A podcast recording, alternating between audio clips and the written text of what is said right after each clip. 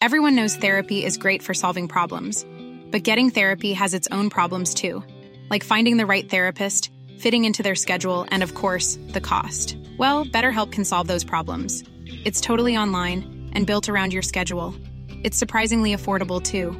Connect with a credentialed therapist by phone, video, or online chat, all from the comfort of your home. Visit betterhelp.com to learn more and save 10% on your first month. That's BetterHelp H E L P. Even on a budget, quality is non-negotiable. That's why Quince is the place to score high-end essentials at 50 to 80% less than similar brands. Get your hands on buttery soft cashmere sweaters from just 60 bucks, Italian leather jackets, and so much more. And the best part about Quince, they exclusively partner with factories committed to safe, ethical, and responsible manufacturing. Elevate your style without the elevated price tag with Quince. Go to quince.com slash upgrade for free shipping and 365-day returns.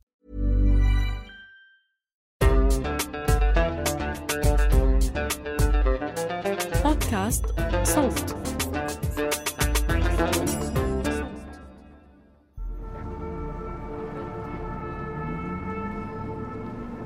ب 3 شباط فبراير سنة 1975 صباح يوم عادي جدا من صباحات مدينة نيويورك الأمريكية الناس رايحة على أشغال الصبح بكير الساعة 8 فجأة كل العيون بتتوجه لبرج من الأبراج الموجودة هناك. شخص بيفتح شباك مكتبه ببناء ال Pan Am بشارع Park Avenue بالطابق 44 وبينط بينتحر.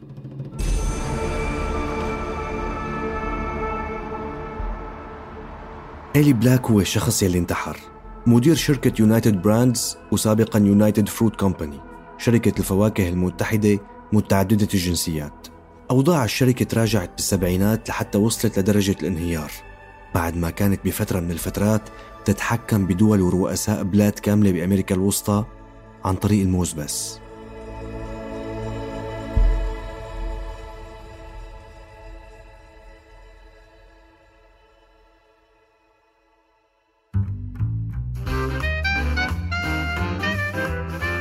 رأيكم يا شباب؟ نسميه من بيت؟ لا بالمرة سميه شجرة حبيبي من بيت يا شباب وين فكر حالك عاد. معك حق. مزبوط بس لا ليش حتى أنت يا شباب،؟ آه، عم افتح أنا؟ آه، من بيت من مرادفات كلمة أصل وإذا أخذنا الأصل الجذر اللغوي أهلين وسهلين ومرحبتين ببودكاست من بيت من إنتاج صوت معي أنا بشر نجار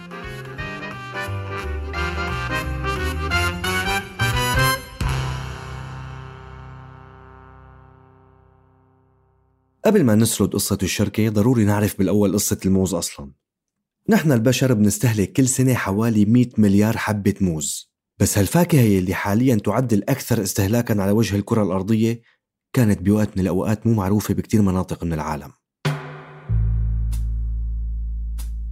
يعتقد أنه زرعت أول شيء بجزر شمال أستراليا اسمها بابوا غينيا الجديدة من آلاف السنين باسم موسى أكومينتا وإلى أسماء تانية. وانتقلت منها لجنوب شرق آسيا والهند وشرق أفريقيا. وظلت موجودة هناك بدون ما تتعرف عليها الدول بحوض المتوسط لحتى صارت الثورة الزراعية العربية مع بداية نشوء الدولة الإسلامية. هي الثورة اللي طورت الزراعة بشكل كبير ونقلت محاصيل كتير من المنطقة العربية ومن آسيا لأوروبا عن طريق الأندلس. ومن أهم المحاصيل الموز. حتى أنه في رواية بتقول أنه اسم الموز بنان بالفرنسي أو بنانا بالإنجليزي جاي من الكلمة العربية بنان يعني أصابع. بنان الموز ومفردها بنانة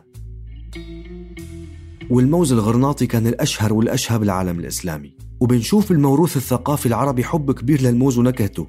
مثلا الشاعر ابن الرومي اللي عاش بفترة الدولة العباسية بيقول للموز إحسان بلا ذنوب ليس بمعدود ولا محسوب. ولليوم استهلاك الموز بالعالم العربي بيزيد برمضان بشكل كبير وبنشوفه بيدخل بأكلات أهل اليمن وعمان وجنوب غرب السعودية بشكل خاص. مشان تعرفوا أحبائي المستمعين والمستمعات أهم عنصر بحياة المينيونز أصله عربي بانانا ba ba ba banana oh ba ba ba ba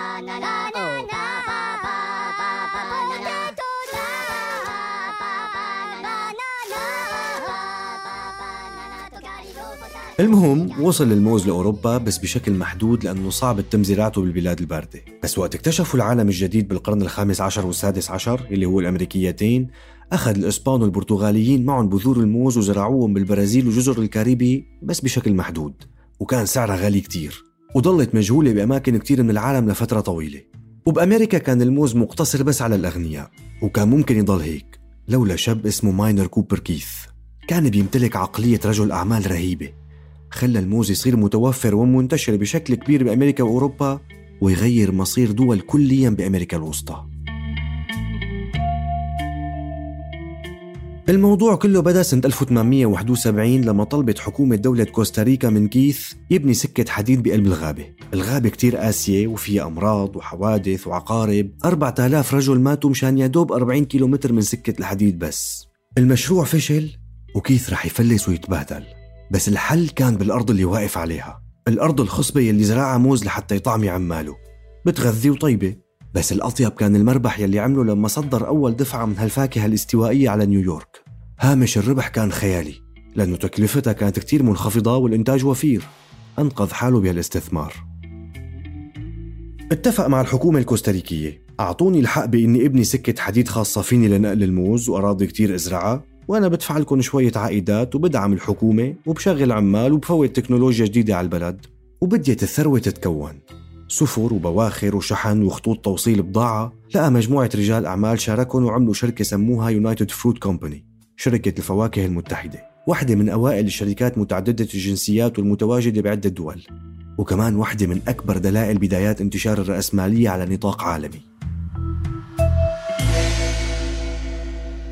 إمبراطورية تجارية عندها أكبر أسطول تجاري خاص بالعالم وخط إنتاج كامل من المزارع للتوزيع بأكبر سوق للموز. الولايات المتحدة الأمريكية اللي مثل ما قلنا ما كانت تعرف الموز أساساً. سنة 1890 إذا بتسألي أي أمريكي بالطريق عن الموز ما بيعرف يقول لك شو هو أصلا. يعني عمليا هي الشركة صنعت سوق الموز بأمريكا. عادة الشركات بتلبي حاجات موجودة أساسا بالسوق بس تميز هي الشركة وقوتها هو إنه قدرت تصنع سوق من العدم. تصنع طلب على الموز وتلبي الحاجة هي وتسيطر على السوق بنسبة كبيرة لولا وجود قوانين بأمريكا بتمنع الاحتكار. وبسنة 1914 صار فيك تشتري موز من كل شارع وبكل زاوية بأمريكا. تم تسويقها بأنها مليانة فيتامينات وقيمة غذائية كبيرة أكلها سهل والأطفال بيحبوها والأطباء صاروا يوصوا فيها وبدوا يطلعوا السيدات وصفات طبخ وحلويات فيها وصارت جزء أساسي من حياة الناس.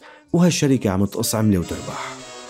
We've got an old fashioned tomato A Long Island potato. Oh yes. We have no bananas. We have no bananas today. طيب مع هالطلب يلي عم يزداد بشكل هائل شو لازم نعمل؟ ماينر كيث وشركائه صاروا يدوروا على أراضي تانية بأرض الموز لحتى يزرعوها. وهالاسم أطلقوه بوقتها على دول أمريكا الوسطى والكاريبي خصوصا غواتيمالا، هندوراس، نيكاراغوا، كوستاريكا، بنما، جامايكا، كولومبيا والإكوادور. كل هاي دول استقلت ببداية القرن التاسع عشر عن الاستعمار الإسباني وشكلت جمهوريات غير مستقرة وفقيرة. وطبعا أمريكا بمساحتها الكبيرة وقوتها تعتبرهم باحتها الخلفية. جمهوريات صغيرة بتدور بفلكها بشكل أو بآخر. وبالنسبة لشركة الفواكه المتحدة كانت نفس الشيء تماما. هي أراضي جاهزة لتنزرع موز. بكوستاريكا وبنما صاروا يطردوا السكان الأصليين من أراضيهم لأنه أساسا ما معهم أوراق تثبت ملكيتهم لإلها. صاروا ينزلوا أسعار الموز لحتى يحاربوا الفلاحين الصغار اللي رفضوا يبيعوهم أراضيهم لحتى يخسروهم ويجبروهم على البيع. وامتلكوا ملايين الهكتارات بأمريكا الوسطى. مثلا اتفقوا مع الحكومة الكوستاريكية على أنهم ياخذوا 325 ألف هكتار مع إعفاءات ضريبية لمدة 10 سنين. وسنة 1930 كانت هي الشركة مسيطرة على 90% من سوق الموز بالعالم. ومن البداية كان واضح كتير إنه هي الشركات وشركات تانية كتير ما بدهم الدول تتدخل بشغلهم. بدهم هي الأنظمة الحاكمة الفاسدة اللي عم تعطيهم تسهيلات كبيرة على حساب العمال والشعب تضل بالحكم وما يتغير شيء بسنة 1903 دولة غواتيمالا كانت على وشك إنه تفلس. هي أساسا فقيرة ومو متطورة. لمين تتجه مشان يساعدها؟ طبعا كيس وشركة الفواكه المتحدة نفسها. فتحوا له البلد وعطوه أراضي قد ما بده. مع بنية تحتية وسكك حديد وخطوط التلغراف كلها. ومعهم مستقبل البلد. وشوي شوي عم تكبر هالشركة. من دولة لدولة. تقريبا ما بتدفع ضرائب. وشروط عملها ممتازة بالنسبة لها. وسيئة كتير بالنسبة للبلد. تسهيلات من الرؤساء وفساد وإعفاءات ضريبية. شو بدهم بيصير؟ وطبعا دخل الشركة صار يتصرح عنه بهي الدول مو بأمريكا مشان الضرائب. لأنه أمريكا مثل ما بتعرفوا بتكون الضرائب فيها عالية على الشركات وخصوصا ذات الدخل العالي. بالتالي صاروا يحطوا المصاري ببنوك هاي الدول اللي بأمريكا الوسطى والكاريبي. ومن هون بلشت تتحول دول هاي المنطقة لجنان ضرائبية. يعني بلد مليان بنوك ومصارف ما بتتدخل كتير بتفاصيل مصاريك ولا كتير بتسأل عن الضرائب. المهم تجي تحط مصاريك عندنا.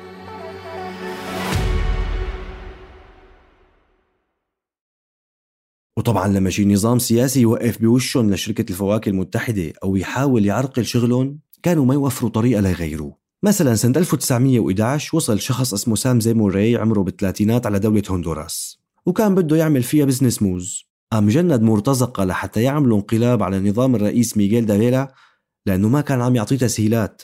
سام هاد بيوم من الأيام رح يصير رئيس مجلس إدارة شركة الفواكه المتحدة. وبشكل عام الشركة كانت لما ما تقدر تجيب تسهيلات من الرؤساء أو تعمل انقلاب عليهم كانت تعتمد على دعم الحكومة الأمريكية. وهالشركة وصلت فيها لأنه أسست دول داخل الدول إلها قوانينها الخاصة ومغلقة أمام العالم الخارجي. وفيها تقسيمة عنصرية بحيث إنه المسؤولين بيض وكتار منهم من الولايات الأمريكية الجنوبية اللي كتار من أهلها كانوا لسه حاملين فكر استعبادي والموظفين والعمال من اللاتينيين والسود والسكان الأصليين. بنت الشركة مدن لتسكن العمال وعائلاتهم عملت لهم فيها مدارس ومشافي. والرواتب ما كانت تنعطى نقدا.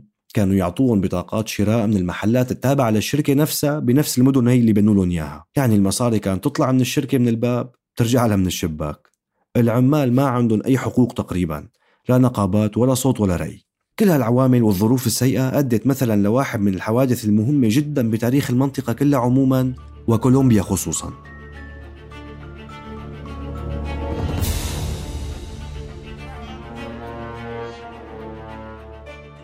سنة 1928 أضرب حوالي 25 ألف عامل كولومبيا عن العمل بمزارع الموز. الشروط كانت كتير مشحفة بحقهم والشغل صعب ومتعب. كان بدهم شوية حقوق أساسية ليعيشوا. الشركة ما عجبها الوضع. شو هالتمرد هاد؟ الإضراب وقف الشغل والإنتاج وهالشي بيكلف مبالغ كبيرة كتير للشركة. راحت شكتهم للحكومة الأمريكية يلي بدورها هددت الحكومة الكولومبية بأنها رح تغزو كولومبيا عسكريا إذا ما حلت المشكلة.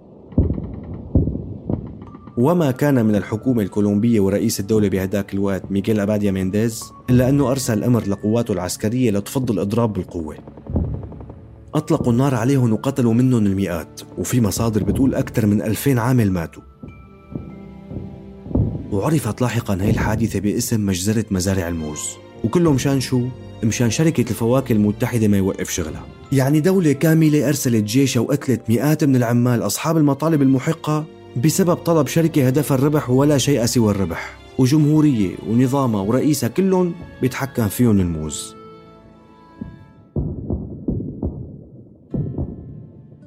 ولهذا السبب طلع على هي الدول اسم جمهوريات الموز. ودرجت هالتسمية على هي الدول اللي مصدر دخلها الأساسي هو الموز ورؤسائها بتتحكم فيهم شركة الموز. والاسم أساسا طلع فيه كاتب أمريكي اسمه أو هنري سنة 1904 بكتاب اسمه Cabbages and Kings بيحكي فيه عن جمهورية خيالية اسمها جمهورية أنشوريا وبيحكي عن سيطرة شركة موز أمريكية عليها وظلمها للعمال والطبقية والرأسمالية والظلم بشكل عام. وكان بيقصد فيها دولة هندوراس بوقتها.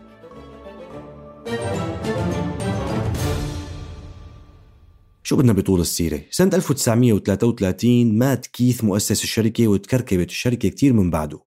بس قبل بكم سنة كانت شركة الفواكه المتحدة اشتركت شركة تانية منافسة. بس لمين هي الشركة المنافسة؟ لسام زيموري نفسه اللي حكينا عنه قبل شوي. اشتروها منه بمبلغ كبير كتير بالنسبة لهديك الفترة وصار واحد من أغنى الرجال بأمريكا والعالم بوقتها. وقت مات كيث اشترى سام حصة كبيرة من الشركة وصار هو الآمر الناهي فيها. وأنقذها من الانهيار والإفلاس. وصار هو قيصر الموز بالعالم يلي ما حدا بيقدر ينافسه. عقليته تجارية رهيبة وتوجها بعقلية تسويقية أكبر. السوق العالمي بدأ ينفتح على بعضه قبل الحرب العالمية الثانية وخلالها وبعدها. وسام كان بده يكبر أكثر ويسيطر أكثر وليحقق هالهدف وظف شخص كتير مهم غير واقع التسويق بالعالم كله نهائياً ملك الدعاية والبروباغندا والعلاقات العامة إدوارد بيرنيز هذا الرجل هو ابن أخته لأشهر عالم نفس بالعالم سيغموند فرويد. عن جد ابن أخته مو مزح عائلته هاجرت على أمريكا ببداية القرن العشرين. بدأ إدوارد يطبق الأفكار اللي كتبها خاله فرويد بعلم النفس على التسويق. صار يدرس سلوكيات المستهلك ويشتغل على أساسها. ولتعرفوا أكثر حجم تأثيره؟ بكفي إلكم أنه هو شخصيا بالعشرينات سوق لفكرة التدخين للمرأة بأمريكا. أقنعهم بحملة بروباغندا ودعاية كبيرة كتير أنه التدخين هو علامة على حرية المرأة. التدخين هو وسيلة لتحرر المرأة. طبعا بوقتها كان يشتغل مع الشركة الأمريكية للتبغ كتب كتاب مشهور كتير اسمه بروباغندا يعني دعاية بالعربي حكى فيه عن فكرة كتير مهمة غيرت التسويق كلياً. التلاعب بالوعي الذكي بعادات وآراء الناس بواسطة أقلية متنورة. دافع عن الفكرة اللي بنشوفها لليوم طبعا بحياتنا اليومية. مجموعة من الناس اللي هي المشاهير عمليا بيعيشوا lifestyle معين هدفه الربح لشركات معينة. والناس بيحاولوا يقلدوه ظنا منهم إنه هدول الجماعة هن القدوة بالمجتمع. هالحكي طبعا كلياته جاي من أفكار الخال فرويد يلي بيقول إنه بالمجتمع الاستهلاكي الدعاية هي مفتاح الرغبة ورغبة المستهلك يمكن صناعتها من الصفر والحفاظ عليها إلى الما لا نهاية وبلشوا يطبقوا هالأفكار على شو؟ على تسويق الموز للناس I'm Chiquita Banana and I've come to say bananas have to ripen in a certain way and when they're flecked with brown and have a golden hue bananas taste the best and are the best for you. طيب بشوف فينا نستخدم مهارات بيرنيز كمان؟ بالسياسة طبعا. فترة الخمسينات كانت بداية الحرب الباردة بين الاتحاد السوفيتي وأمريكا. أمريكا كان عندها قالب اتهام جاهز لأي حدا مو حاببته. شيوعي. تماما مثل إرهابي بوقتنا الحالي بالنسبة للدول. أي حدا ضدنا أو عم يعارضنا من له إرهابي. وكان الفكر الشيوعي بهديك الفترة عم ينتشر بشكل واسع كتير عالميا. سنة 1951 انتخب شعب غواتيمالا ياكوبو أربينس رئيس للدولة بشكل ديمقراطي. وهالرئيس قرر يعمل إصلاحات زراعية ويصادر أراضي كتيرة مملوكة من شركة الفواكه المتحدة وما عم تستخدمها. وقال لهم ندفع لكم بحسب اللي كنتوا تصرحوا عنه ضريبيا. وطبعا هن كانوا عم يدفعوا من الجمل إذنه بالضرائب. فما وافقت الشركة بالطبع. وبدي بيرنز يظبط حملة دعائية كبيرة ضد هالرئيس الغواتيمالي اللي ما عم يغني على موالهم. بلش بإنه ينشر أخبار عنه إنه شيوعي وإنه أفكار الإصلاح الزراعي تبعه جاية من موسكو من وسط الكرملين. ومشان يغير الرأي العام صارت الشركة تجيب صحفيين على حسابها لغواتيمالا وتأخذهم على أماكن مجهزة من قبل على أساس أنه تم قصفها من قوات الحكومة وتخلي ناس من أهل البلد يشهدوا شهادات كاذبة قدام الصحفيين. وشي يحكوا عن أعمال شغب شيوعية وشي عن وجود خبراء سوفييت. وصار بيرنيز ينشر تقارير بواشنطن عن الخطر الشيوعي في غواتيمالا. وغواتيمالا وين؟ بلزق أمريكا قريبة كتير. والحكومة الأمريكية من شو كانت تخاف بهديك الفترة؟ من كلمة شيوعية. وهيك دربت الاستخبارات الأمريكية السي آي إي جيش صغير وبعتته يعمل انقلاب سنة 1954 ونجح بالفعل وقلب نظام الحكم وصار الضابط اللي قاد الانقلاب كارلوس كاستيلو أرماس هو الحاكم الجديد للبلد ومباشرة لغى كل الإصلاحات اللي عملها الرئيس اللي قبله. بس المفارقة أنه كان هالنجاح الكبير للشركة هو بداية سقوطها بعد بكم يوم من الانقلاب اتهمتها وزارة العدل الأمريكية بخرق قوانين المنافسة بالأعمال وبديت تزيد الإضرابات بين العمال أكثر وأكثر والأمراض انتشرت بشكل كبير بمزارع الموز بين الأشجار. وبالسبعينات بديت تنهار الشركة وتراجعت بشكل كبير بالسوق. وبعد انتحار مديرة إلي بلاك اللي بدينا فيه الحلقة تم الكشف عن مليون دولار رشوة دفعتها الشركة لرئيس هندوراس. والفضيحة هي أدت لاتهام الشركة بشكل رسمي بالفساد وخلت المدير ينتحر مشان ما ينفضح. وانتهى دور شركة الفواكه المتحدة السياسي بمنطقة أمريكا الوسطى. أما الموز فما انتهت قصته بمنطقتنا الموز كان له دلالات اقتصادية مهمة ودخل بالدراما السورية مثلا مثل بحلقة أحلام أبو الهنا يلي بيسخر فيها من منع استيراد الموز لسوريا بالتسعينات. بوقتها كان الموز يتهرب من الحدود مثل كأنه شي منتج خطير. بهالفترة فعلا بسوريا كان الموز شغلة كتير كبيرة صعب كتير تلاقيها بالسوق وكتير غالية وكانت دلالة على البرجوازية يعني. وشفناها من فترة على ال social media بكلام البعض من الشعب التركي عن أنه السوريين بياكلوا موز دلالة على أنهم مبسوطين ومرفهين بتركيا من أموال الأتراك. طبعا هذا الكلام نتيجة التحريض الشعبوي من أطراف كثيرة بتركيا وما فينا نعممه أبدا. بالنهاية قصة الموز وجمهوريات الموز تشبه بشكل كبير دولنا. حتى أن علماء السياسة صاروا يطلقوا هالاسم على الدول الدكتاتورية ومنها دول منطقتنا اللطيفة. وإذا اختلفت الفواكه والمنتجات فالتسلط واحد والسيطرة الخارجية واحدة والضحية واحدة يلي هي الشعب. يلي راتبه بالشهر كله على بعضه بيسوى كم كيلو موز.